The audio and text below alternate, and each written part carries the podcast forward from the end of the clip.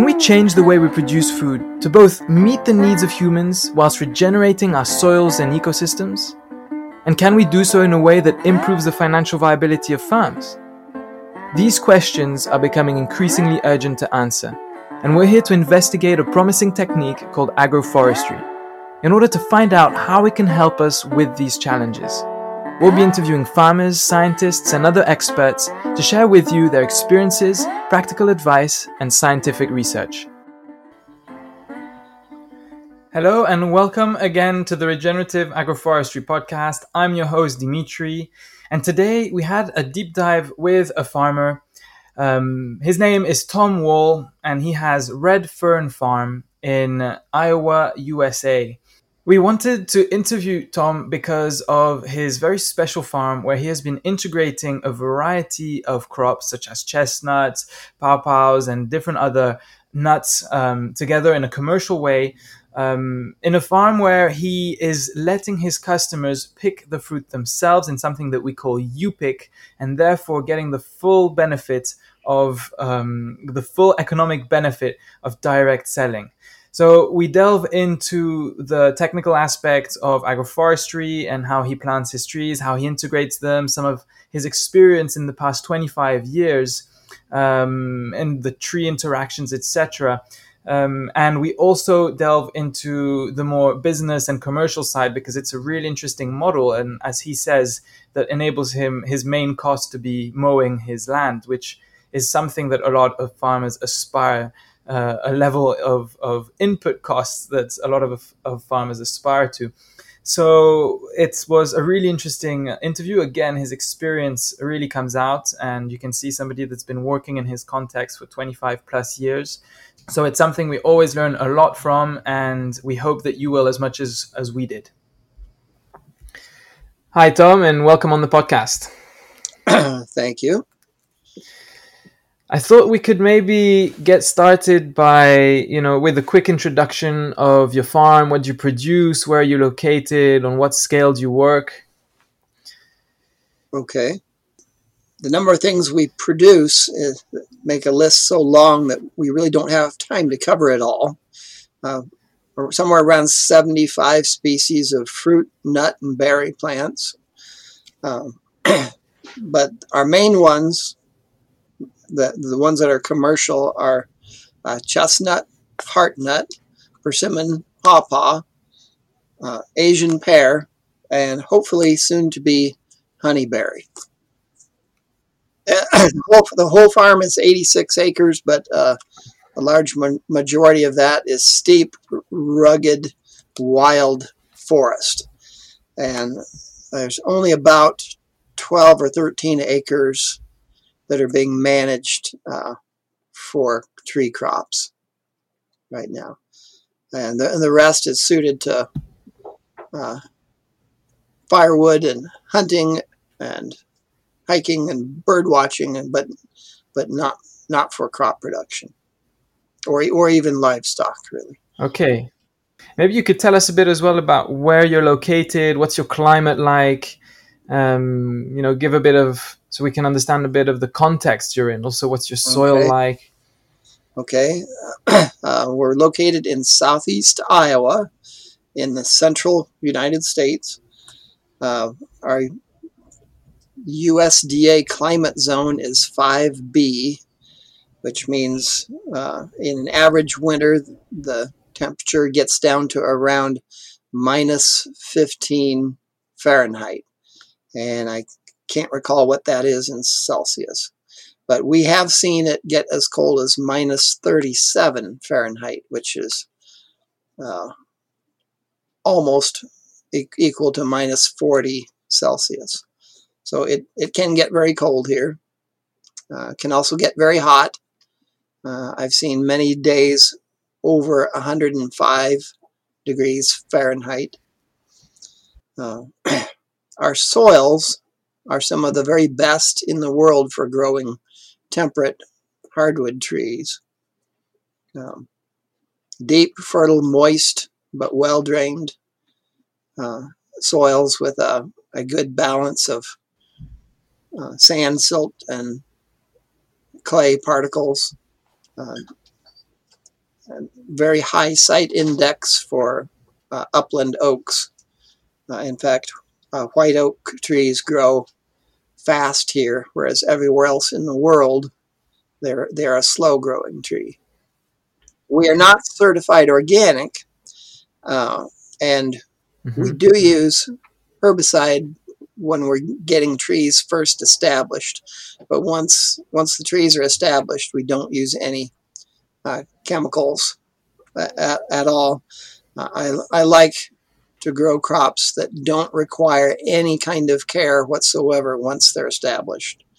Um, now, that said, we do grow things that uh, uh, are hard to grow that way, including apples. I, I like apples. Uh, and I grow them not commercially, but I grow them just because I like them, and those are hard to grow without chemicals. But everything else, including all of our commercial crops, the chestnut, heartnut, persimmon, pawpaw, Asian pears, and honeyberries, um, require virtually no care whatsoever um, in order to grow them, at least at our. Not even some pruning, for example? No. The, well, the chestnut trees require mm. pruning up high enough so that we can get under the trees with a mower, but uh, we mm. actually don't need to actually do any pruning to do that. We grow them in five foot tall tree shelters or grow tubes, and that uh, prevents side branches from growing up to five feet, and then that's high, high enough that we don't need to do any pruning afterwards. Um, there are a few trees like uh, pawpaws and persimmons that we will do a little bit of pruning just to keep the trees from getting too tall. We'll cut the tops out of the trees. Mm-hmm. Uh, with the pawpaws, I might have to do that once or twice during the tree's lifetime. Uh, uh, just to keep the fruit within reach of the ground because I, I don't I don't like spraying and I don't like climbing ladders. So I want to be able to just go out and harvest when the time comes and not have to worry about the trees otherwise. So that uh, seems like quite an ideal to reach in terms of having trees that needs little care and just you know harvesting and selling. Yeah. Uh, so I think in this interview we'll delve a bit into that at some point to understand how you make that work in practice. And I know you've got a really interesting um, um, commercial strategy as well, right? You do you pick. Correct. So that eliminates almost all the work for me because the customers do the harvesting. Uh, I do have to mow the, the vegetation short under nut trees before harvest. But that's really the only thing that I absolutely have to do in order to make this work besides manage the customers. Hmm, okay. And so do you have do you choose special varieties of your different commercial crops in order to to to, to not have to to spray them or are they all just or is your area so adapted that you can kind of plant whichever variety you want and you can you can bet that they won't need too much work? Well, it, it varies from one species to another. Uh, in the case of the chestnuts, uh, um, the issue is that uh, there are two serious insect pests of chestnuts in North America, and we don't have any of them in our in our in in the, the entire state of Iowa has no chestnut weevils or chestnut gall wasps, so they don't we don't need to do anything about them. Um, eh, in the case of some of the fruit trees like uh, Asian pear and European pear, for example, uh, we do have to select varieties that are uh, uh, highly resistant to fire blight um, because we have enough fire blight in the area that it would make those impossible to grow or, or even survive for fire blight susceptible varieties. Um, in the case of persimmon and pawpaw, uh, there just aren't any serious disease or pest problems for those plants. So they can just make it on their own for decades or centuries with no help from me or anyone else.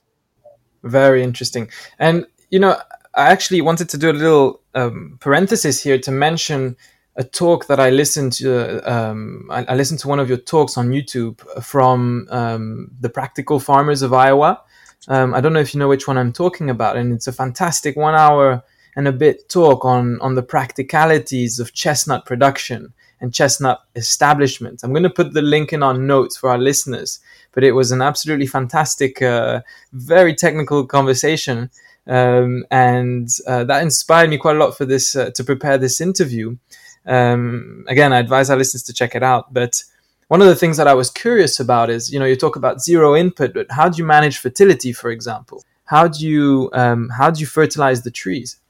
Well, uh, up until just recently, I've never done any fertilization. Our soil is already naturally so fertile that as far as the chestnuts go, they're the soil may be actually too fertile for chestnuts because the in some years the the crop load gets so heavy that uh, branches and sometimes even the whole top out of trees will break from the load. Mm. Um, well, but two years ago we added sheep to the mix, so we're actually grazing sheep under the chestnuts, and so the only fertilization they've ever gotten is from uh, the grazing animals ro- rotating through the trees. Okay. And for the other crops as well, they don't uh, they don't need any fertilization. You just plant them and and and off they go. That's correct. Uh, like you said, our soil is very deep and fertile, mm. Moist and well drained. Um, yes, I've I have not added any fertilizer except for just having animals uh, underneath the trees. So you must also be practicing a type of agriculture that doesn't degrade your land. If you've been doing this for so many years. yes, well, yes, we we try and mimic what would uh, be happening in a, a savanna type biome uh, with scattered trees and animals grazing under them. So it's uh, the only thing I'm controlling is what species are present. So yes, it's regenerative. There's the ground is covered all the time, year round, with uh, uh, perennial plants. Perennial plant perennial plants are in the roots are in the soil year round, feeding the soil microbes. Um, it, it, takes care of itself. That's very interesting. Um, and so may- maybe it's the right time to go a bit more into into that aspect because you know we we often hear of your farm that's talked about an agroforestry farm and I, w- I wanted to know a bit about what's your take on agroforestry well i mean how do what do you what do you, for you what is agroforestry and how are you practicing it on the Red Fern farm okay um, well uh, academics and, and, and foresters have a long and detailed, complicated definition of agroforestry that usually runs into multiple paragraphs. Um, my definition of agroforestry is very simple. It's simply the the deliberate management of woody plants for agricultural purposes. Uh, and by that definition, it actually puts uh, traditional forestry underneath the umbrella of agroforestry. And in my opinion, the ultimate uh, agroforestry practice is growing food for humans and animals on trees, uh, using woody plants to produce all kinds of agricultural products, including uh, food for humans, feed for animals, uh, fiber, building materials, fuel, medicine, uh, and and all that all together on the same acres at the same time. On your farm, if if I've understood correctly, you've mixed your species, so you're pr- producing a mix a mixture of perennial crops, sometimes integrating animals underneath, and you've planted them in a mixed way, right? You've just mixed them all together is that correct? Uh, yes. uh, like I said, we're kind of mimicking a, a savanna biome, which means there are large overstory trees and then uh, uh, smaller understory trees under them, a, a, shrub layer under that, and then uh, ground cover uh, on the soil surface. So there's four levels, uh, vertically, four levels of uh, different kinds of plants, trees, shrubs, vines, herbaceous ground cover. And I, I try and make as many of them as possible um, be something that's is harvestable. And it is important to match the species with the soil, uh, especially in terms of soil drainage and soil pH. Uh, some some trees, like chestnuts, for example, will not grow on uh, a lot of soils. Any any soil that isn't very well drained will not work for chestnuts. It's also important to put trees together that are compatible with each other. Like um, it's important not to plant a pear tree next to a black walnut tree because black walnuts produce a hormone in their roots that can uh, uh, stunt or even kill certain trees like pear trees mm. and apple trees.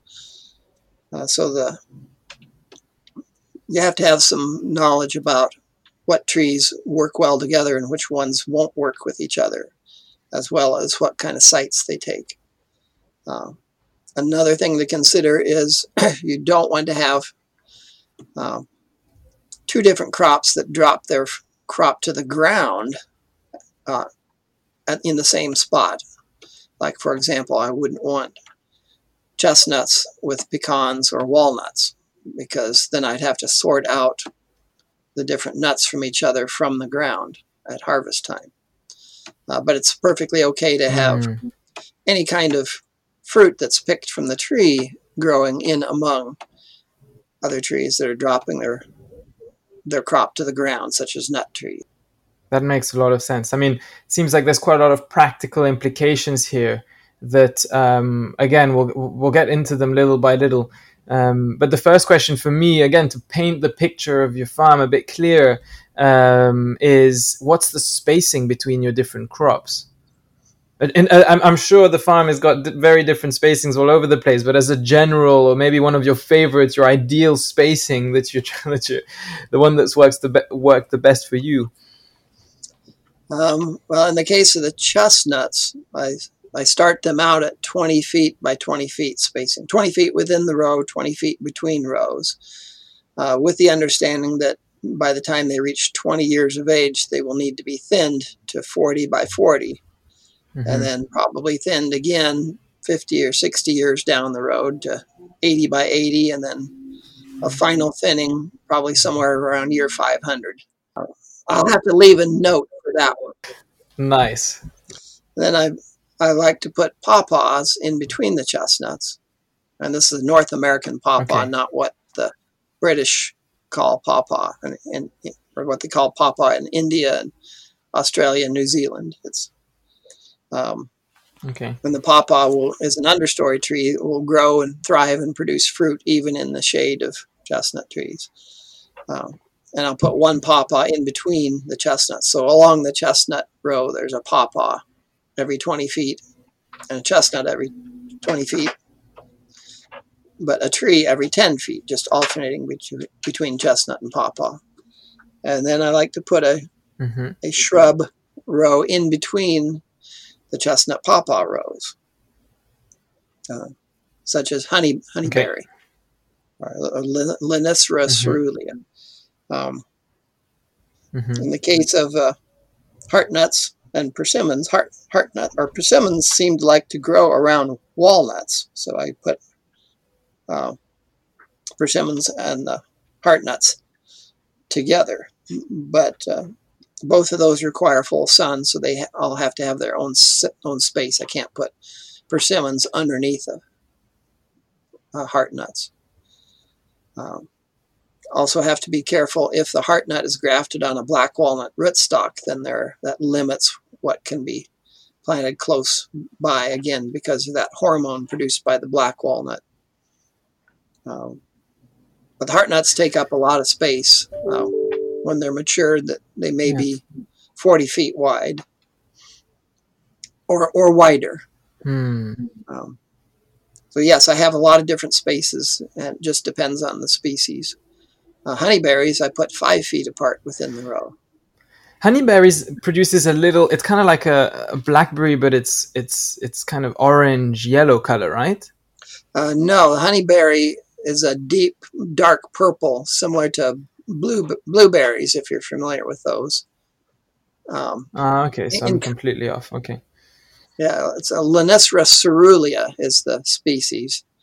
Uh, okay. Uh, it, it, produces a, like I said, a dark purple berry, but the, the shape can be very different from one variety to another. They can be banana shaped, or round, or uh, cigar shaped, mm. or, or, or they can mm. they can be shaped uh, very bizarrely. In fact, I've I saw some that were shaped like the like the uh, mouth of a baleen whale opening its mouth.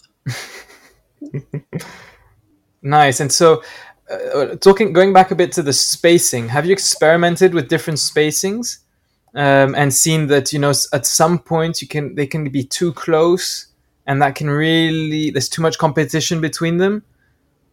Um, yeah, I have done some experimenting. I used to put two pawpaw trees in between each pair of chestnuts at 20 by 20 spacing, and I found that was too close. Um, I couldn't mm. get in between the trees with a mower. And with, with chestnuts, it's absolutely essential to mow under the trees before the nuts start to fall. Otherwise, they, they can't be harvested commercially. Um, so now mm, I, that makes sense. I only put one pawpaw in between each pair of chestnuts instead of two. But uh, uh, for the most part, I researched the plants ahead of time and figured out what their what their spacing should be before I planted. I was just wrong about the pawpaws. But you haven't seen. I mean, the, the first thing that somebody uh, listening to your system may think, somebody who's more familiar with the conventional way of planting these different crops would be that there is some form of competition for light and for water, um, most noticeably uh, between these crops. Is this something that you have observed? Um, in the case of the trees, the, the trees can compete with each other for sunlight, but not really so much for moisture or nutrients. Um, and that's why it's important to be careful selecting what trees are put underneath larger trees. That uh, trees that are tolerant of shade have to go under larger trees. Um, so they're competing mainly for sunlight, not for moisture and nutrients, at least at our location. In a place where, with a much drier soil, a drier climate, they might be competing for moisture also, but that's really not the case here you haven't noticed that this that the pawpaw fruit has um, has suffered from competition with light with the chestnut. Is this something that as the chestnuts grow, is this something that you've started seeing the, the trees leaning out and trying to fetch light, or do they? Uh, no, the pawpaws don't don't lean out. In fact, the pawpaws actually prefer to grow uh, in partial shade versus full sun. Um, but that said, pawpaws will produce more fruit and larger sized fruit if they're growing in full sun versus in the shade. But that's okay. Uh, as I tell people, I get 100% of a chestnut crop and then 50 to 75% of a pawpaw crop from the same acre at the same time. That adds up to 175%. Uh, normally, it's really hard to make 100%, but I, I exceed I exceed 100% with this method. Mm. What about the honeyberries? Are they do they do better in the full sun usually? Um, they're they're experimental for me right now. I, I have noticed that they they okay. grow very well uh, under shade, but it seems to affect their fruit production. Uh, in fact, uh, they, they seem to produce not not very much in when they're in full shade, even though the plants seem to grow and thrive there. So I think it's probably going to turn out that the honeyberries will need full sun, or or at least uh, uh, they they're not going to be an understory shrub. Okay, maybe it would be in a, a case of them um, producing in the establishment years, and then little by little needing to be removed from the system, right? Is that an option for you? Yes, except I probably wouldn't go to the trouble of removing them. They uh, they would probably just remove themselves once it gets too shady for them. Um, mm-hmm. But yes, it, it, it may be that they only work uh, when the, the chestnut trees are still fairly young and small. Looking at the chestnuts, you talked about 100% production um, um, now, but you know what does that compare to other chestnut growers in the region? Because you've got, I'm, I'm, I'm relating this more to the no input strategy. Does that mean you have less inputs but less productivity than if you were spreading some NPK regularly every year, for example? Uh, no. Um, like, like I said, I our, our soil is some of the very best in the whole world for growing trees, and uh, it, it's kind of hard to hard to measure and compare the production because uh, I have younger trees mixed in with older trees. Uh, but I'm, I'm estimating that on our mature trees, the ones that are over 20 years old, we're producing around 5,000 pounds per acre. Um, you compare this with uh, other chestnut growers in other parts of the Midwest with poor soil, um, th- they're producing much less, even though they're using lots of fertilizer. Mm. And I'm producing much more without fertilizer. Uh, in fact, for example, uh, um, there's there are chestnuts planted on reclaimed strip mine areas that are only producing around 500 pounds per acre with fertilizer, while, while mine are producing 5,000 pounds per acre without fertilizer. So it depends on the, the quality of the soil that where they're growing. Yeah, yeah, yeah. That makes a lot of sense. And it's interesting to notice that even though they do have the, um, you know, the inputs on their side and irrigation and etc., you know, nothing can really compensate for a good soil base to start off with. Yeah, exactly. Uh, in fact, uh, research done at the University of Missouri found that uh, fertilizer cannot compensate for poor soil. The, the fertilizer only allows the soil to reach its potential, but it cannot increase that soil's potential. Uh, so a, a, a poor soil, even with fertilizer, will not produce as much as a good soil without fertilizer. How, how has your soil evolved? Have you have you done soil tests since? I mean, you started 25 years ago, right? Uh, yes, we have. Uh, we haven't really perfected the test. We tried uh, a, a, test for uh, soil microbe activity called the tea bag test, developed by Professor Marshall McDaniel at Iowa State University, and but the the results are somewhat inconclusive so far, and I think the test needs to be um, fine tuned to make it work better.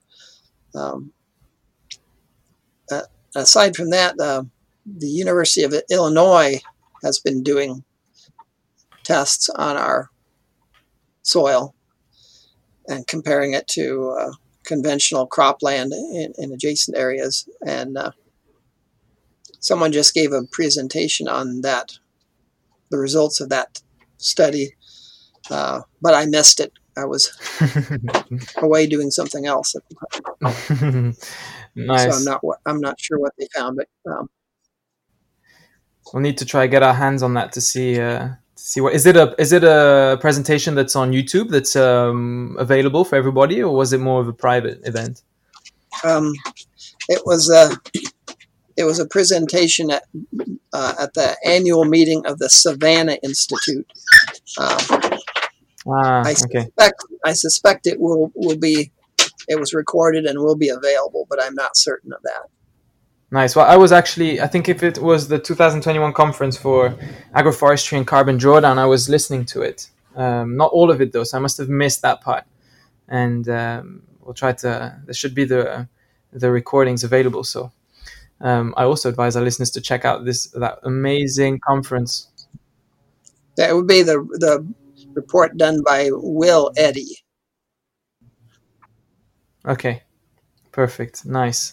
Thanks for the reference.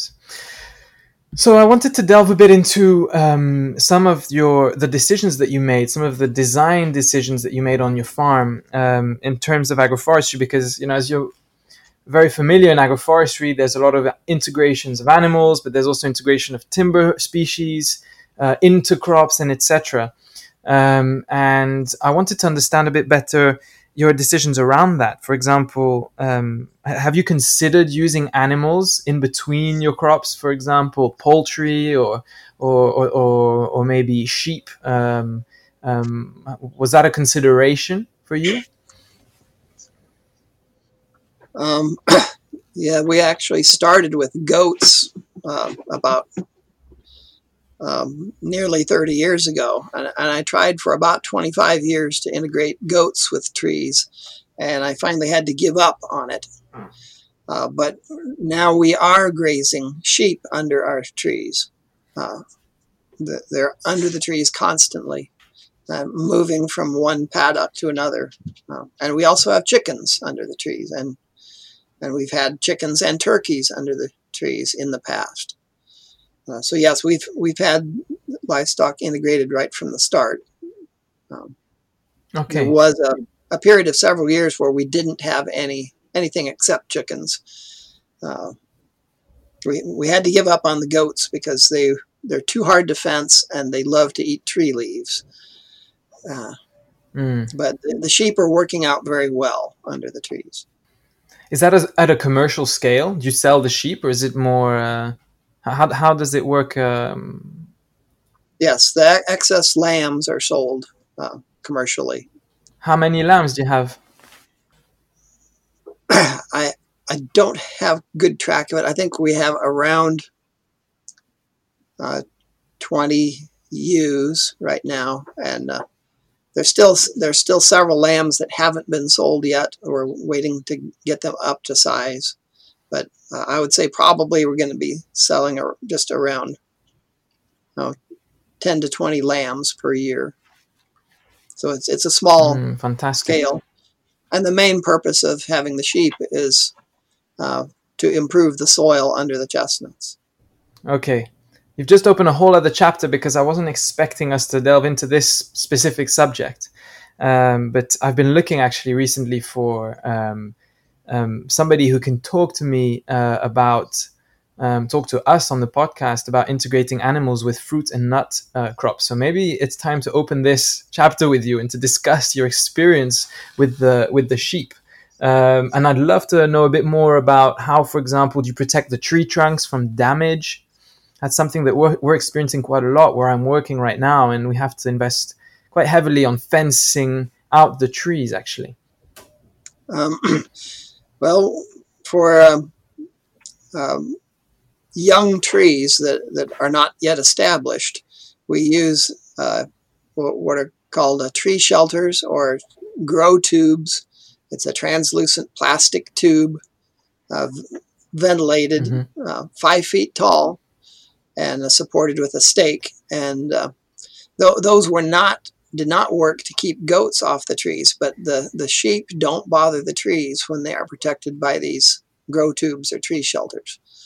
Um, from multi-stem shrubs that aren't suited to those uh, tubes, we uh, we do have to keep the sheep away from though from shrubs until they get established.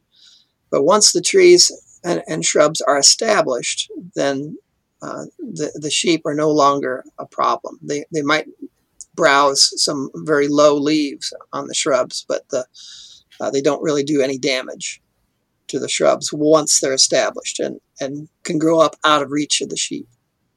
But yeah, in, in some cases, you might have to keep the sheep away from the trees until they're established do they ever try to rub on the on the rub themselves and scratch themselves on the uh, on the grow tubes that you're using? Um, no, the the tubes are smooth enough that they really aren't uh, attractive for rubbing. Uh, we with the pawpaw trees, which we don't need to put tall tubes on um, because uh, deer and sheep don't like browsing on them. Uh, but but the sheep do rub on them a little bit, and they sometimes break branches, but it's not enough uh, enough damage to worry about once the trees are. Uh, they don't even have to be fully established. Uh, in the case of the pawpaws, uh, they do get rubbed on, but it doesn't hurt them enough uh, to slow them down. And so the chestnuts, once they once you remove the tube, for example, do the sheep ever have a go at the bark? Do you ever get bark damage? Um, not so far. Uh, uh, we rotate the sheep uh, every day or every other day to a new paddock, so mm. they're always have access to high quality forage that they like better than tree bark. Uh, so no, we've never never had any damage to the bark of uh, trees from sheep. That's fantastic. What uh, sheep variety do you have? What sheep breed? Sorry, to talk um, in animal terms. Uh, there, uh, we have Katahdin sheep, which is a hair type sheep. They, they don't produce wool, mm-hmm. and they, they shed their hair uh, in spring at the end of winter, so they don't have to be sheared. Okay and they're also highly uh, resistant to parasites. So we've never had to uh, uh, treat them for uh, for internal parasites at all. Whereas other sheep, other breeds of sheep, are difficult to keep alive even with uh, twice weekly treatments for parasites. Do you? What kind of nets do you use, or what kind of fencing do you use? How, how do you move them around?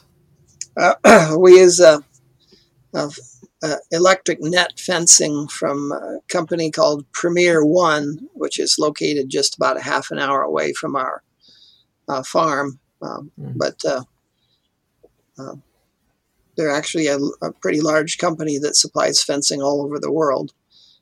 Um, but yeah, their fencing works very well. We've only had the sheep escape one time, and I think it was when either a coyote or dog spooked the flock and got them to stampede through the net. That that's happened once in two years. The, the goats, on the other hand, would get out every day. Mm. Really, that must have been chaotic. Yep, I've I've photos of our goats 15 feet up in trees eating leaves.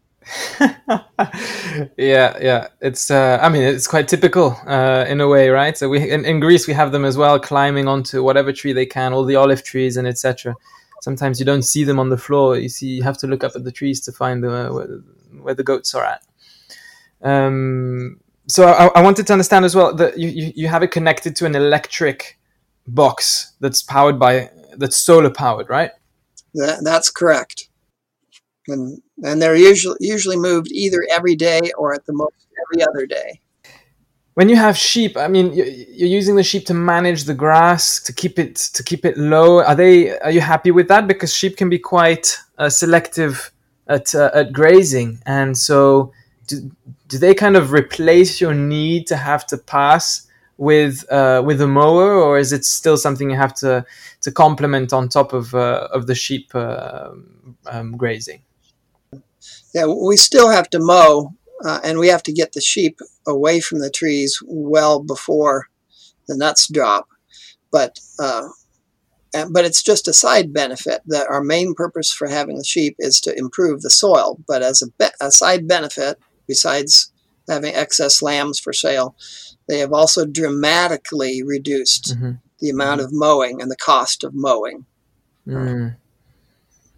Okay. You know, before we got the sheep, we would have to spend several weeks um, uh, trying to get the vegetation mowed down in preparation for the nuts to fall. Uh, now, just a single mm-hmm. pass with a mower uh, very quickly um, accomplishes the same thing.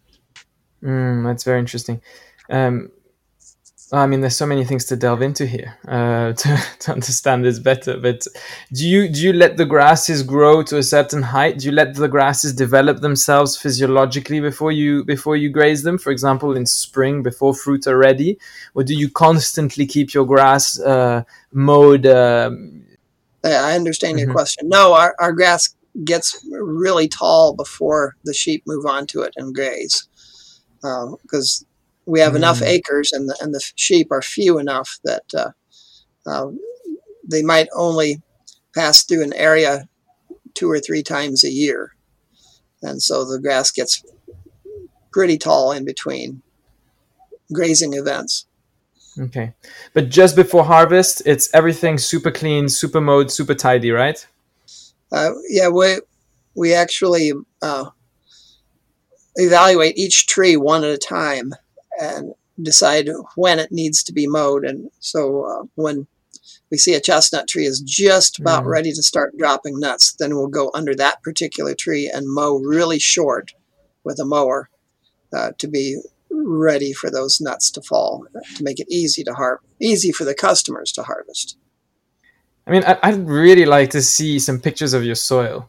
I mean, this is this is the frustrating part of the podcast is that we're just talking by voice uh, and also I'm not uh, we, are not together and on your field interviewing. Um, but uh, maybe it's something you can send us, right? Do you have some nice pictures of your soil just to understand how?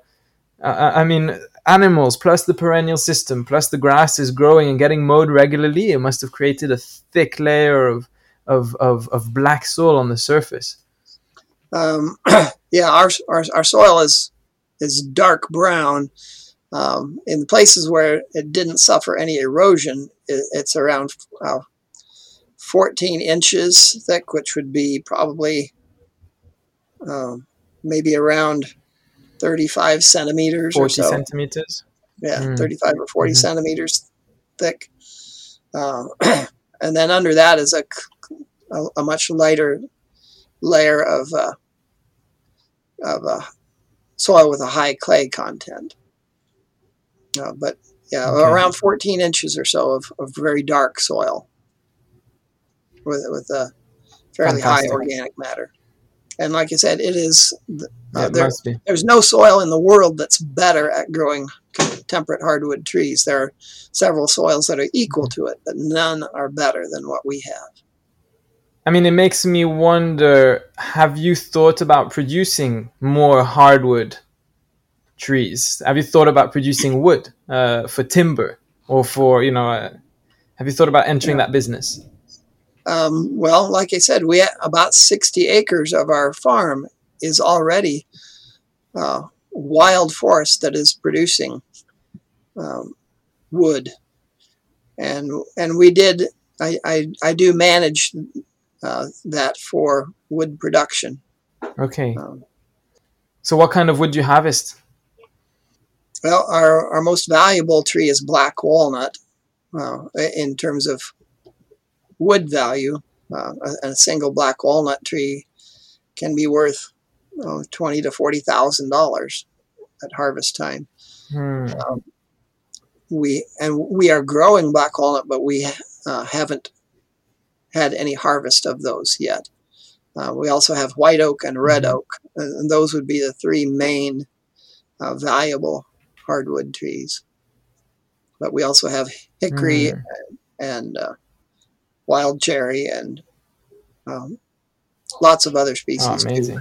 But the main the main commercial ones that would be valuable would be black walnut, white oak, and red oak. What's the what's the life cycle of your black walnut before harvest? And normally it, it takes, yeah, normally it takes uh, between fifty to hundred years for a black walnut to mm-hmm. to, to, be uh, big enough to harvest, and and uh, and the number of years depends on the what it is you want to harvest. So there's there's saw timber, which mm-hmm. uh, only needs to be oh, 14 to 18 inch diameter, but uh, for the highest quality veneer, which is what brings the best price, the the trunk diameter needs to be a minimum of uh, 28 inches at breast height uh, and that and that could take a hundred years. Okay, very interesting. And uh, I just wanted to shift back a bit to the sheep. Um, where do you put the sheep when, when you need to get them out of the orchard? I guess you have lots of prairie fields around. I mean, you've got a big land. Uh, do you just move them out and keep them somewhere, uh, keep them out of the orchard of the nut production zones? Is that is that right? Well, yeah, we do have some areas that that don't have uh, trees we harvest for human food, and that we can keep them grazing during the the harvest period. And the, the harvest period is about one month long, so that's that's not very long that we have to keep them out away from mm. the hmm. trees. So you ha- that's a that's a very short harvest period. Um, it means that you have like high intense activity and during that one month, but the rest of the time it's it's rather low intensity. Yes, that's true. Uh, between uh, mid September and mid October, uh, there's uh, a lot of harvesting going on. Fortunately, we have customers to do that work for us.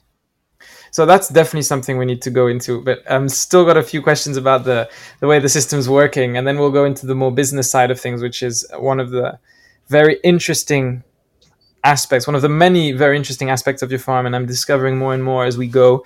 Um, going back to the sheep, w- would you be interesting interested in increasing the size of your herd? Well, first I need to say that the sheep are actually my son's project. So he manages them okay. and he gets the sale, gets the money from the sale of the lambs. Mm. And so he's the one who decides the size of the flock. Um, and, and right now we're still kind of learning. We've only had them for two years, or uh, yeah, right around two years now. So we're, we're still okay learning how to how to do it. Um, but yeah, I, I do believe there is potential for increasing the the herd size. We obviously have a whole lot more uh, grass than what the sheep we have are are able to utilize fully. So we, we could probably double or even triple the uh, size of the herd. I'm sure. But there's also all the fodder tree, all the trees that you could use for for fodder. Uh, especially if you've got lots of forest wild trees. Is, is this something that you do in times of drought? Uh, we actually haven't had a drought since we've had the sheep, so that's uh, something we haven't had to resort to yet. But uh, the, that would definitely be a possibility if we needed to go go that route. Okay. And uh, legally, there's no problem for you guys in terms of integrating the sheep there and harvesting the nuts, especially from the floor. Not for us. There, there is a thing called the Food Safety Modernization Act of 2012, which normally would yeah. pre- prohibit having livestock under the trees. Um, yeah. In our, in our situation for the chestnuts, between mid May to mid October, uh, which is, would be 90% of the grazing season. But uh, we are yeah. actually what they call qualified exempt from those regulations because um, more than 50% of our customers are what they call qualified customers, meaning either end users, restaurants, or grocery stores. In our case, it's all end users. Uh, virtually 100% okay. of our customers are end users. So um, we are exempt from those regulations that would force us to get the animals away from the trees uh, for that five month period. Uh, we, we still have to follow mm. some of the regulations and we have to post our complete address at the point of sale and we have to maintain records showing um, uh, who our customers are and that they are qualified customers. Uh, but we're exempt from almost all the other regulations. Uh, that would not be the case for somebody who's selling chestnuts to a broker, for example, or, or to a co op. Um, then they just couldn't do it they, they couldn't do the grazing between mid May and mid October. Mm, which kills their grazing, any grazing plans they may have, basically. Yes.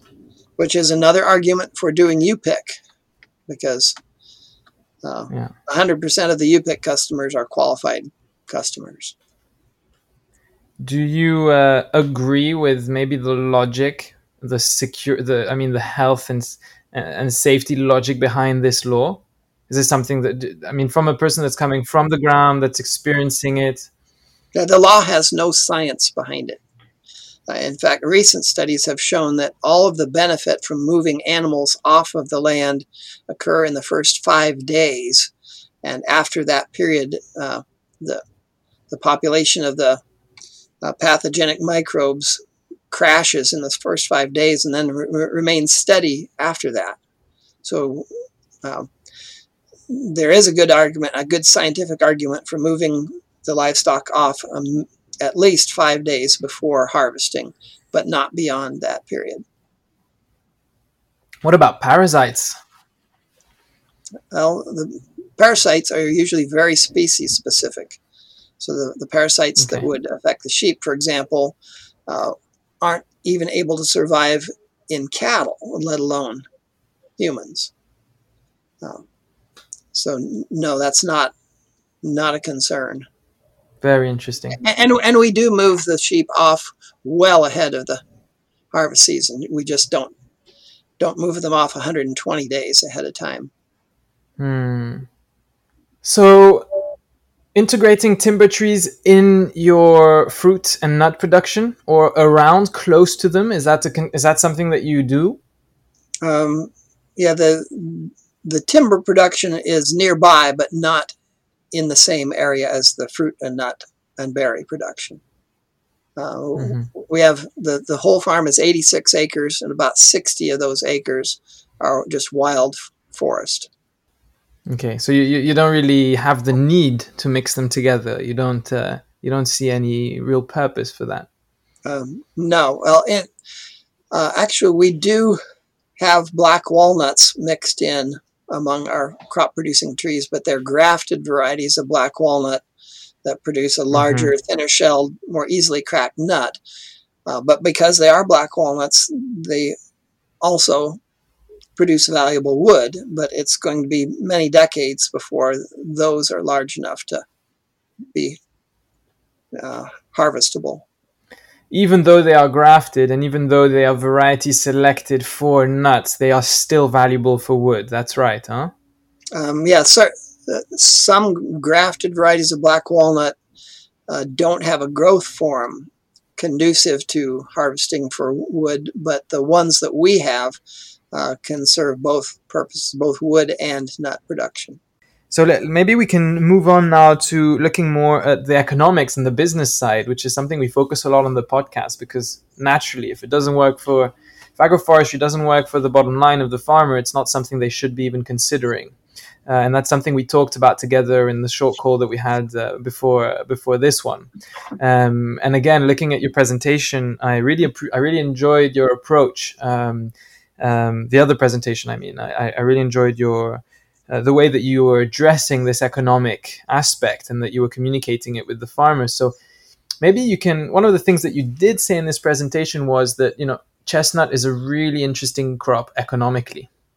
Um, you've maybe touched upon this a bit until now, but it might be worth repeating or building on to what you've already said. Why is that the case? Why do you say that? Uh, well, compared to other nut crops, uh, uh, like in, in the U.S., the main nut crops are pecan, uh, hazel, uh, almond, and walnut, uh, per- Persian walnut. Um, compared to chestnuts, chestnuts are much more productive in terms of pounds per acre. Uh, they're more reliably productive. They tend to produce a a full crop every year, whereas the, the these other nut crops tend to be um, biennially productive. They, will produce a good crop one year and then a, a, poor crop or no crop at all the next year, and sometimes a couple of years before having another good crop. They're also much mm-hmm. more valuable per pound. Uh, we're getting mm-hmm. uh, as much as three dollars a pound for chestnuts without having to pick them up.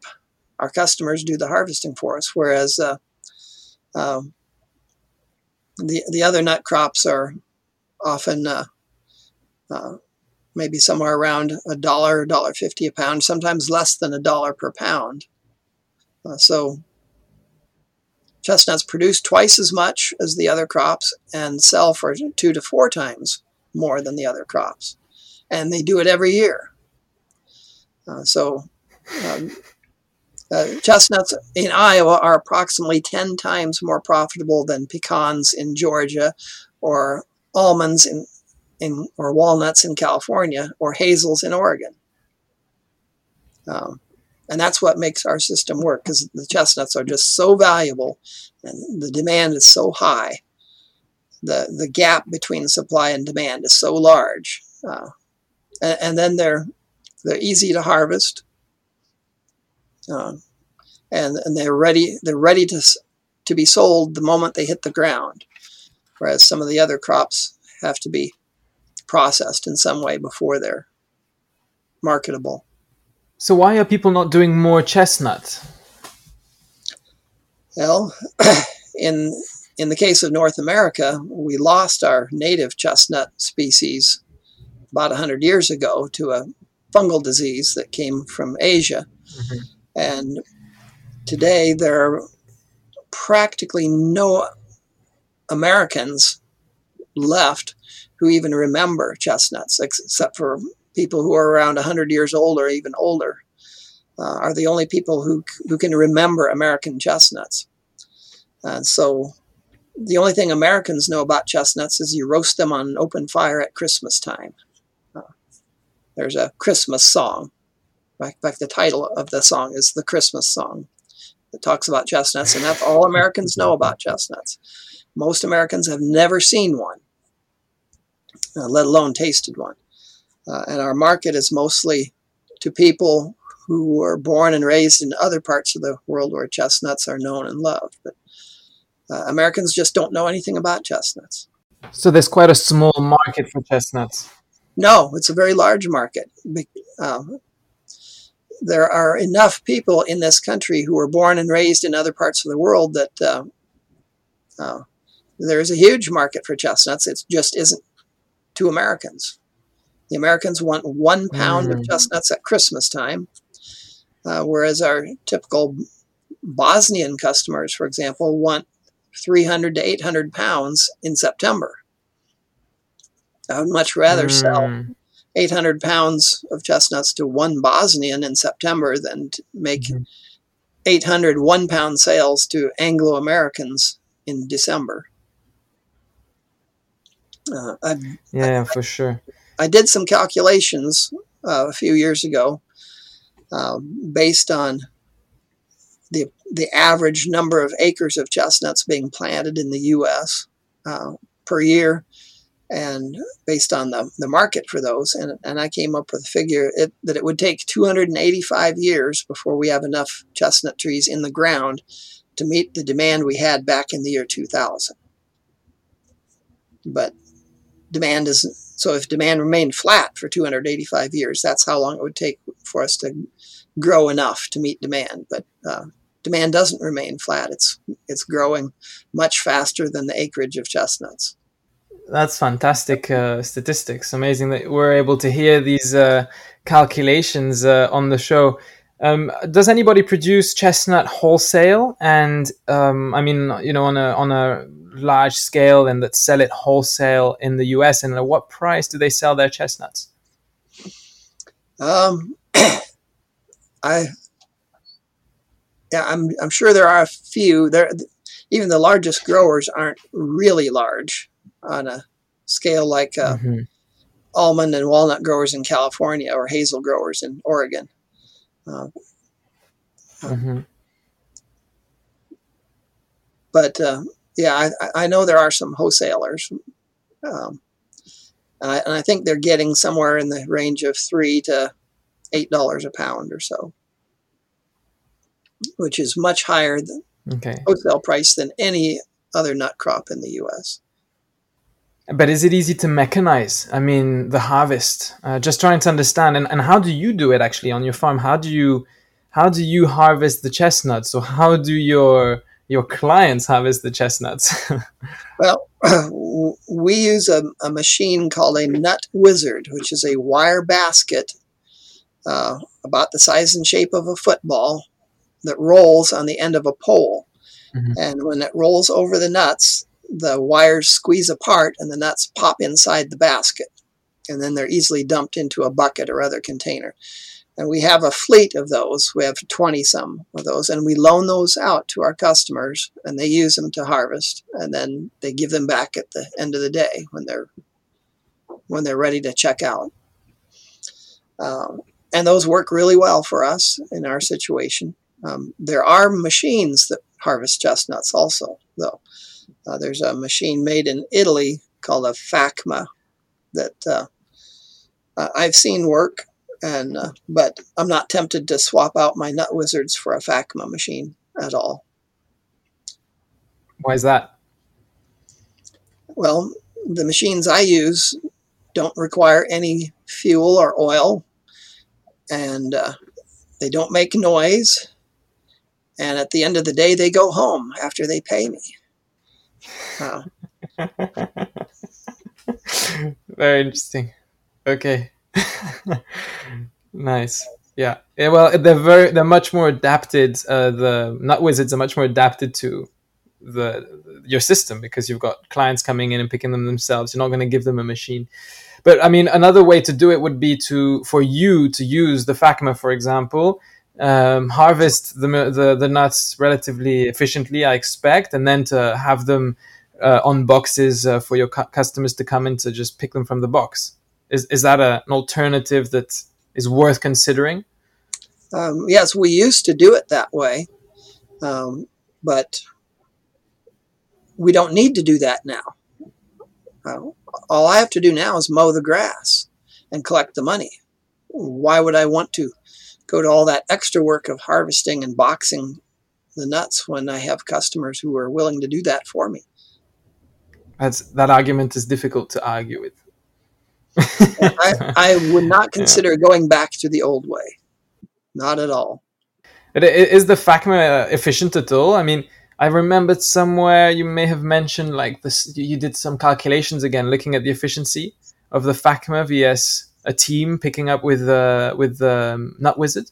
Is yes, that, is that correct? I, yes, um, I talked to the sales rep for the machine, and uh, I can't remember exactly what he said, uh, he, but he, he, was telling. I asked him about the acres per hour or hours per acre or whatever, and I I figured that five people with Nut Wizards could stay ahead of that machine. Okay, nice. So maybe um, keep you know on the same topic of the let's call it the economics of of your system, and and you know why how do you define if a crop the crops that you do sell commercially at the moment, what define? I mean, you've got 70 different species, but three or four of them are your main commercial species. You've talked about chestnut now, but what what characteristics in the crops are you looking for or have made you choose these species as your commercial ones? Was it more a demand side thing? Was it more a production side things? And you know, how do you define? How did you decide these are my commercial species and that's what I'm focusing on? Well, it, it, it's a combination of supply and uh, production and demand. Uh, a species has to be productive, has has to produce enough, and then I have to be able to sell it for a high enough price to make it worthwhile. Uh, also, um, the need for post-harvest handling and processing is another important consideration. For example, uh, in the in the case of hazelnuts, which I do not consider to be a commercial crop, a commercially viable crop. It's not because there isn't demand. You can sell hazelnuts, but the kind of hazels we grow, we, we are able to grow here, are a bush type hazel that do not drop the nuts to the ground. So the nuts have to be picked from the bush. And to do it commercially, it has to be done mm. by machine and then you have to have another machine yeah. to remove the husk and then you have to another have to have another machine to, to size the nuts before they go into a cracking machine and then they have to be cracked and then mm-hmm. you have to have another machine to separate the shell and kernel from the uh, before you have a product ready to sell with the chestnuts as soon as they hit the ground i can have a customer come and pick them up and and, and they're sold without uh, without the machines, without the processing. And they sell for a much higher price. And they produce more pounds per acre. Uh, in the case of the hazels, uh, it costs $4 a pound uh, to harvest and get something ready to sell, and then you can sell it for less than a dollar a pound. So with hazels, you lose money on every pound you grow. So mm, and you're competing with highly mechanized systems that yeah. can produce it very cheap. Right. Yeah. It's a no-brainer, really. Yes. Although you would you'd be surprised at how many people with PhDs after their name are trying to figure out how to uh, uh, grow hazels profitably uh, and t- totally ignoring chestnuts. I'm quite excited. Do you know uh, uh, Russell Smith? And uh, I'm sure you do. Uh, the book that he wrote, which the, oh, J, J. title escapes me now. Uh, tree crops. J. Russell Smith. There we go. Who, tree, tree crops. There we go. Um, It's quite exciting to consider the idea of chestnuts as a carbohydrate source for our society, a perennial one that doesn't need fantastic soil conditions to thrive. It needs actually it, it, it, sometimes, as you said, the soil can be too fertile for chestnuts. Does well on so, on slopes that are well drained, but not too well drained. So it's it's opening a whole a whole vast area of of a potential area of of production to to to feed um, a source of carbohydrates to to the population. Something which, for example, you know, haz- uh, hazelnuts or almonds, they're not so rich in carbohydrates so it's more protein and fat. Uh, so what I mean, what what do you think about this? What do you think about the potential of scaling chestnut in order for it to be a, a staple? Um, well, chestnuts, as you say, don't require really good soil. In fact, they can thrive on fairly poor soil, although they are more productive on better soils. Um, but they are picky. They, they do have to have well drained soil. They will not tolerate poor drainage at all. Yeah. Mm-hmm. We found that out in 2018, mm-hmm. where we had some planted on less than very well drained soils, and those died from too much rain. Mm-hmm. Uh, but yes, there are mm-hmm. millions of acres in the U.S. that could be growing chestnuts uh, and producing high income for the farmer in and instead they're planted with corn and soybeans and and wheat uh, when they could be producing a a, a very high value crop that yeah. does not mm-hmm. degrade the soil. Then the limit is demand. No, but that's not the limit. I apologize because you've just explained to me the calculation that there is a huge demand.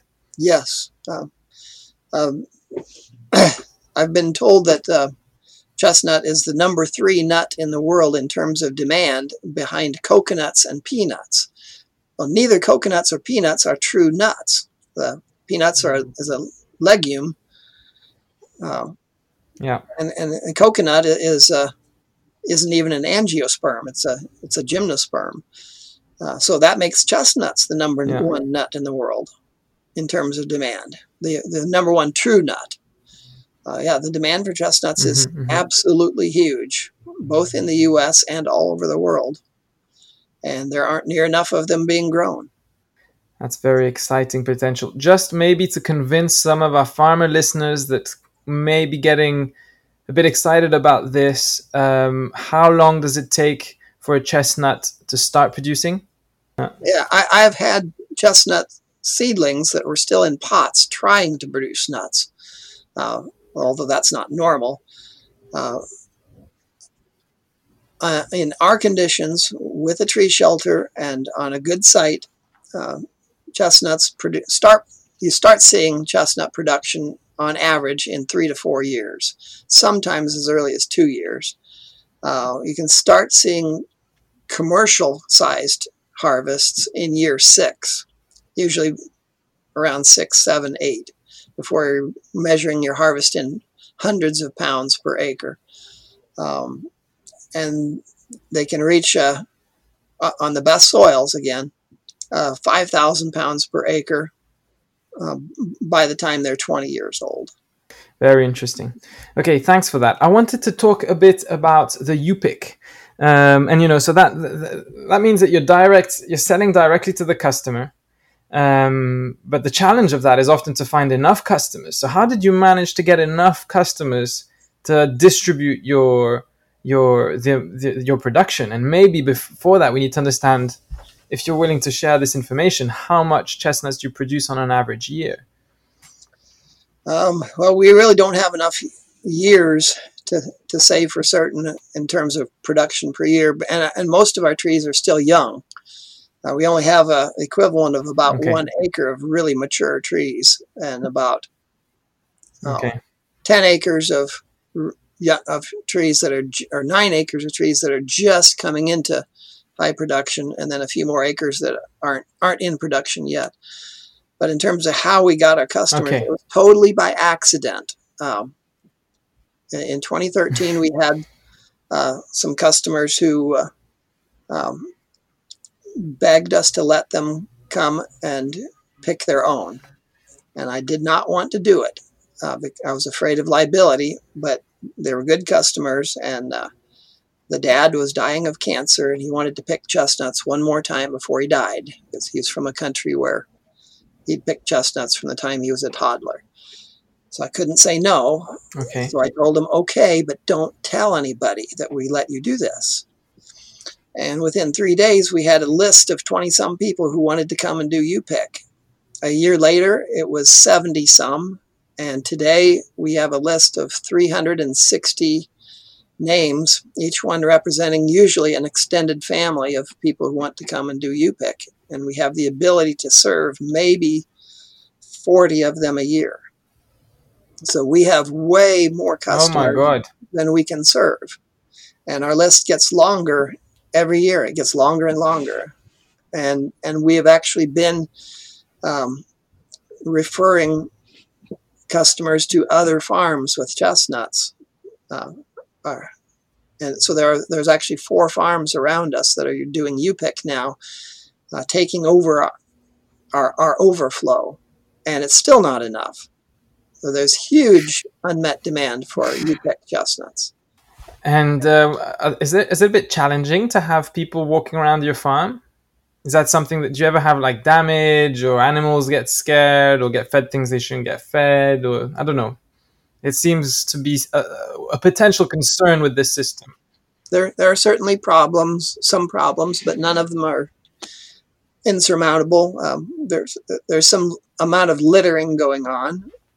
Um, uh, because it's a nut farm, we I, I set squirrel traps, and I thought as long as I kept them up out of reach of small children, that I wouldn't need to tell adults not to stick their hand into a squirrel trap.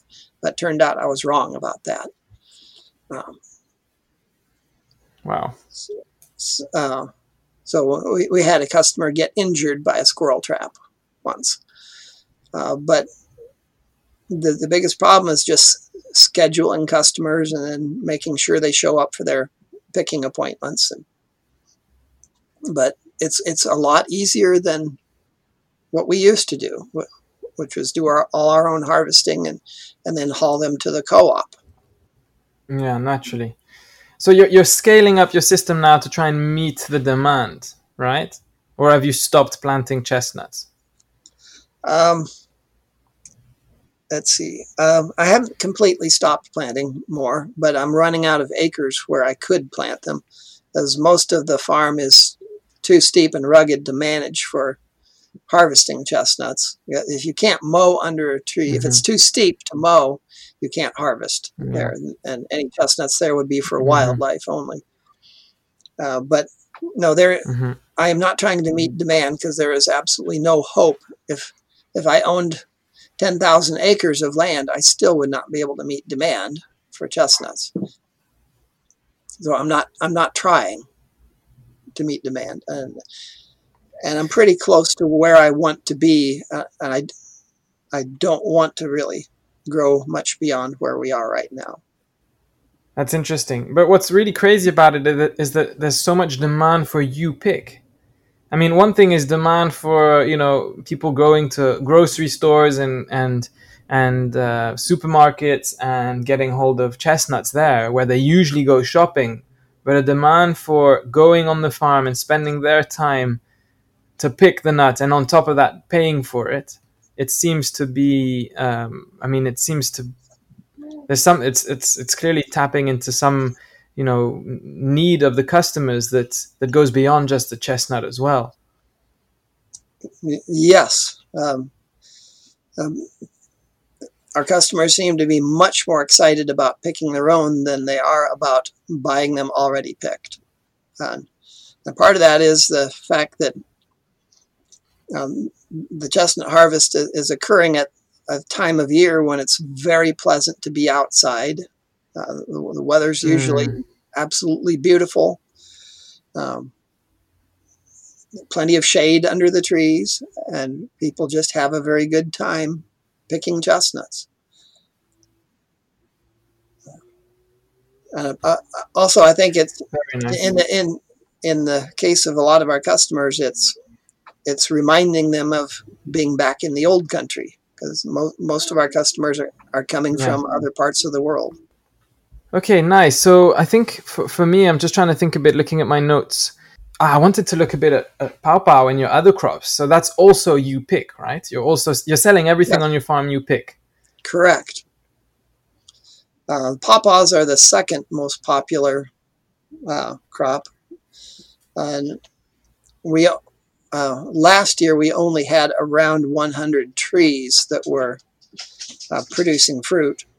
But from those 100 trees, the customers picked 2,500 pounds of fruit, which would be just, I guess that would be just under a metric ton.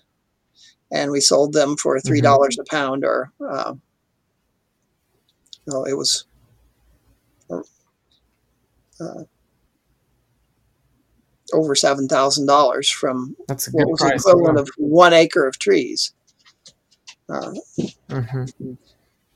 And they and these were growing mostly underneath chestnut trees.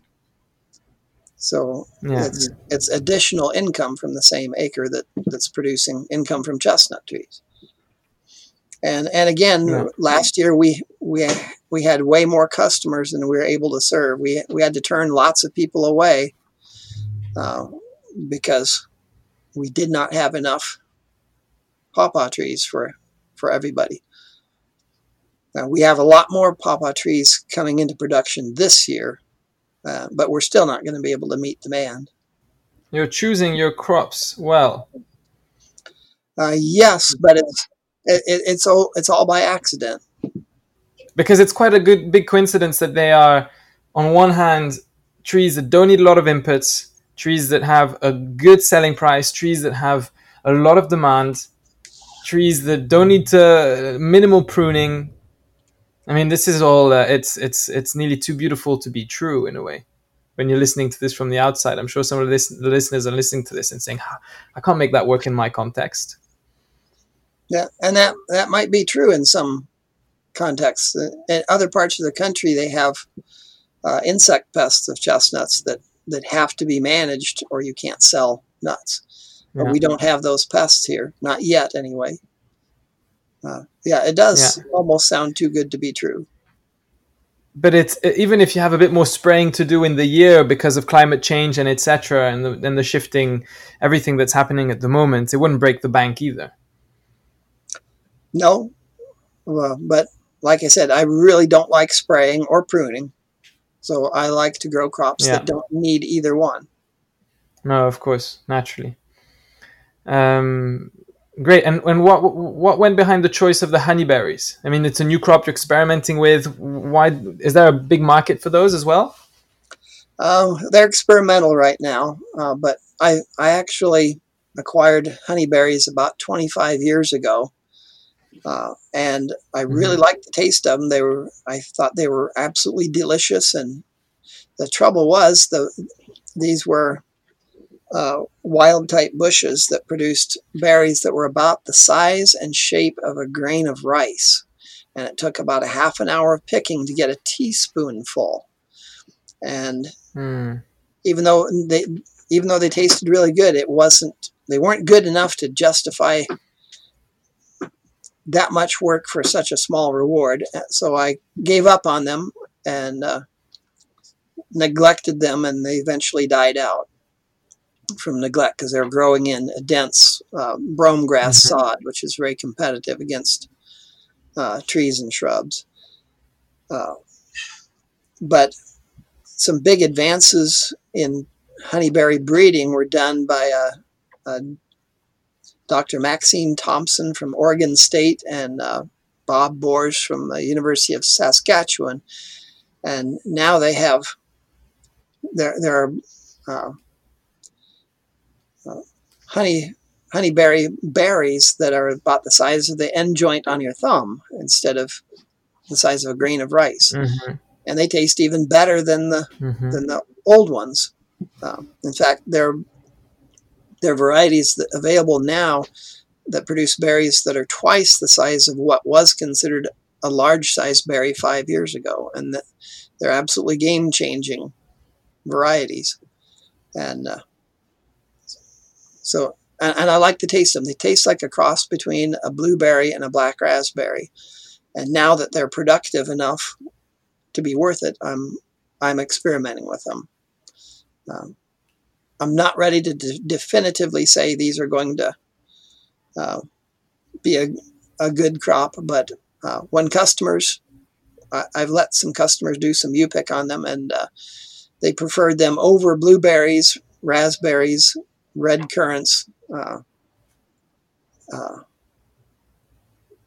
they, they they were very excited about them anyway. So I think I think they will be. Oh wow! Okay, nice. I think they will be very popular, but it remains to be seen. Very interesting. We'll have to follow that and to see how how how that evolves. Um, I wanted to ask you maybe just to finish off on something quite technical and agronomical because I know that you have a lot of experience with with this and um, and you're very knowledgeable about this subject. That's why I, what I what I perceived from the talk that we that I saw um, that I mentioned earlier. Um, how do you manage the grass? Not how do you manage it, but more like how do you what grass do you choose to grow in between your trees, and for what reason?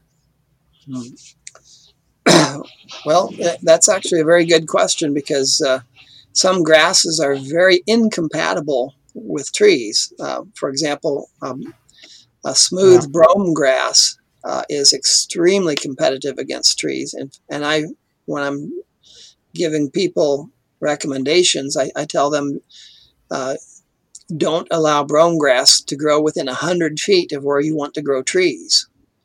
Because the, the root system of brome grass mm-hmm. can go underneath a highway and come up on the other side, and, and they will kill trees. Um, but brome grass is not tolerant of close, frequent mowing.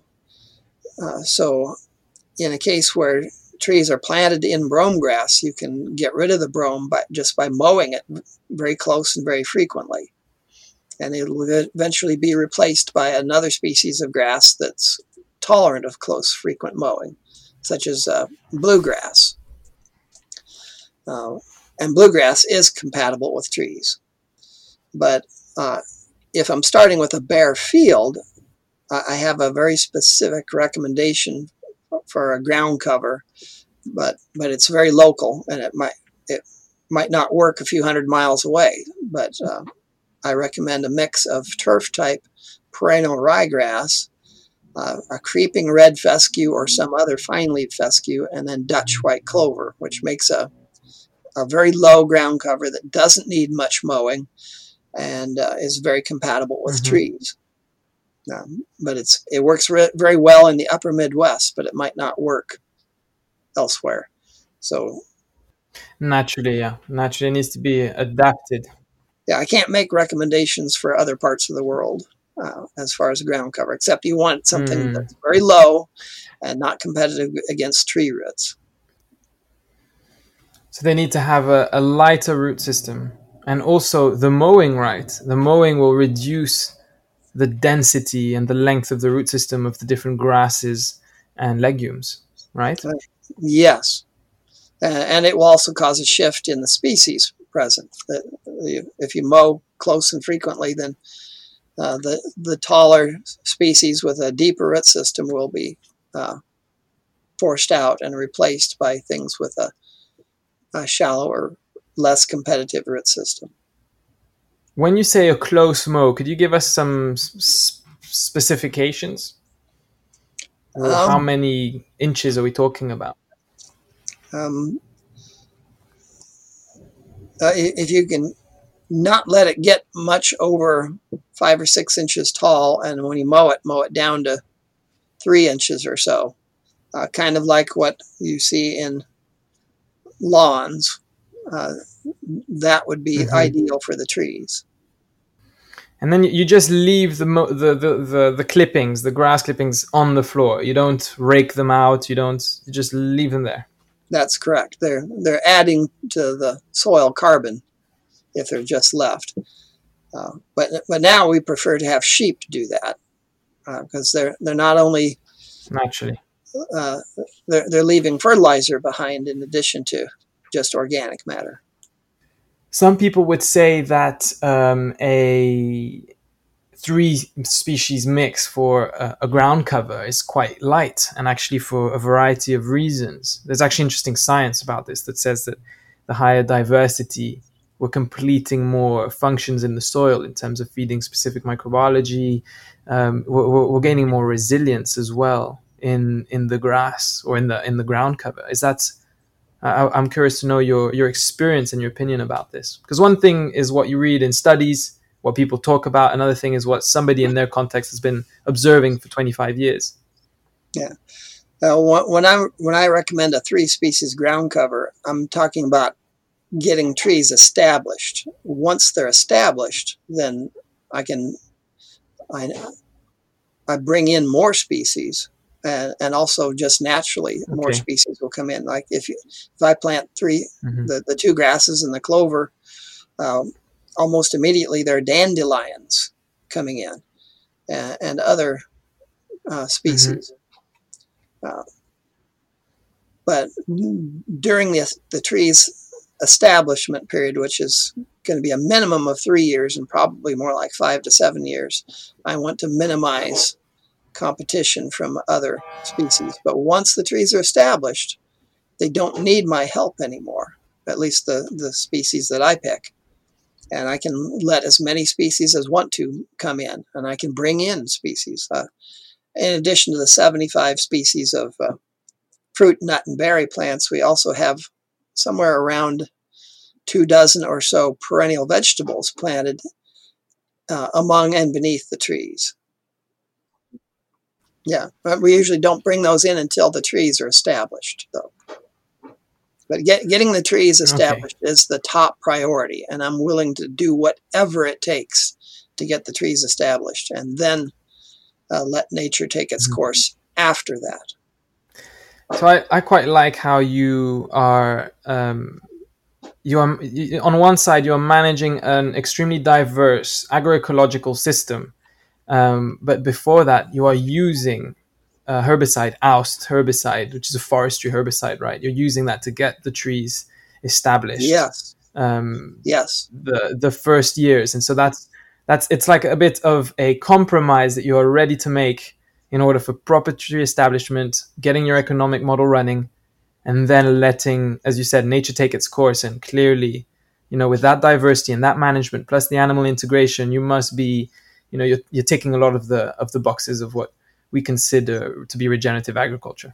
Yes, and th- there are alternatives to oust herbicide, for example, if, for mm-hmm. for people who are absolutely uh, rabidly opposed to any kind of chemical usage. They can you can use um, a combination of landscape fabric topped with a coarse wood chip mulch, um, and that's at least as effective as oust uh, near 100% effective at weed control.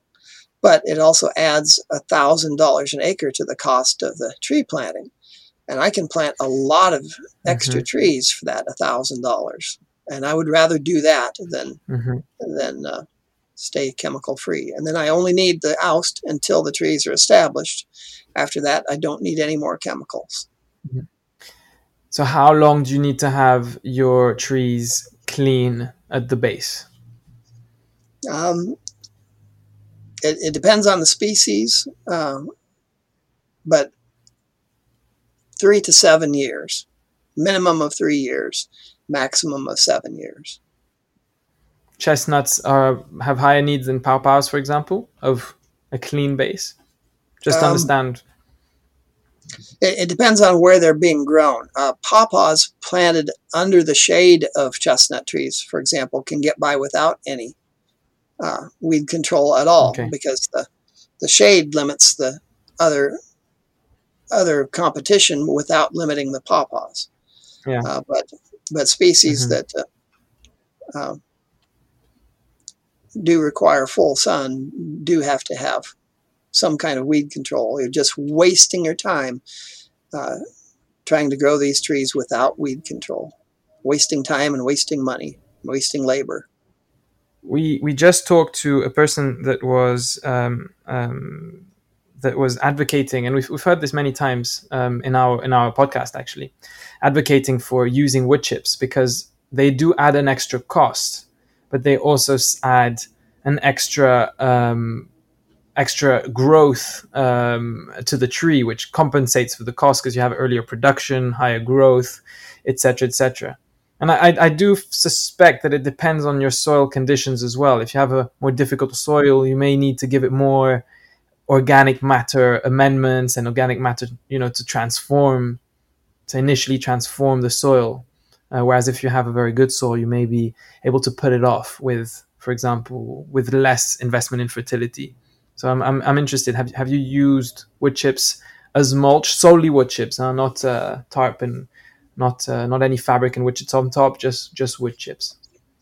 Um, no, when, whenever I, I, I've used mountains of wood chips, uh, but before I started using Oust, I used uh, wood chips, but always with uh, landscape fabric. The wood chips by themselves are not effective weed control. Uh, the, the weeds will grow right through the wood chips. Uh, so I always use landscape fabric. Also, the wood chips will rob nitrogen from the soil and actually slow the tree's growth where it's uh, providing that barrier in between the wood chips and the soil surface will prevent the wood chips from uh, robbing the nitrogen from the soil and slowing the tree's growth. So, uh, and to answer to your question is no, I never use wood chips alone. Uh, I, I would not consider doing that. Okay, fantastic, Tom. I'm gonna, I'm gonna, we're gonna stop here because uh, I don't want, I want to be uh, not too disrespectful of your time. uh, and we've gone on for a good hour and 40 minutes now, and so I think it's. Uh, um, thank you so much for uh, taking the time to uh, uh, to talk to us and for a fantastic interview. Um, it was really interesting. You're welcome. So we hope you enjoyed this interview. Thanks for making it this far. Again, if you want some more to check out more of our work, please um, look at our social media. We're starting to be a bit more active there on Instagram, Facebook, and LinkedIn. You can also see our get lots of information on our website. You can reach out to us very easily and uh, and ask us any questions. Give us some recommendations. It's always very welcome. And don't forget to consider donating and supporting us if that's something that you wish to do. So thank you so much.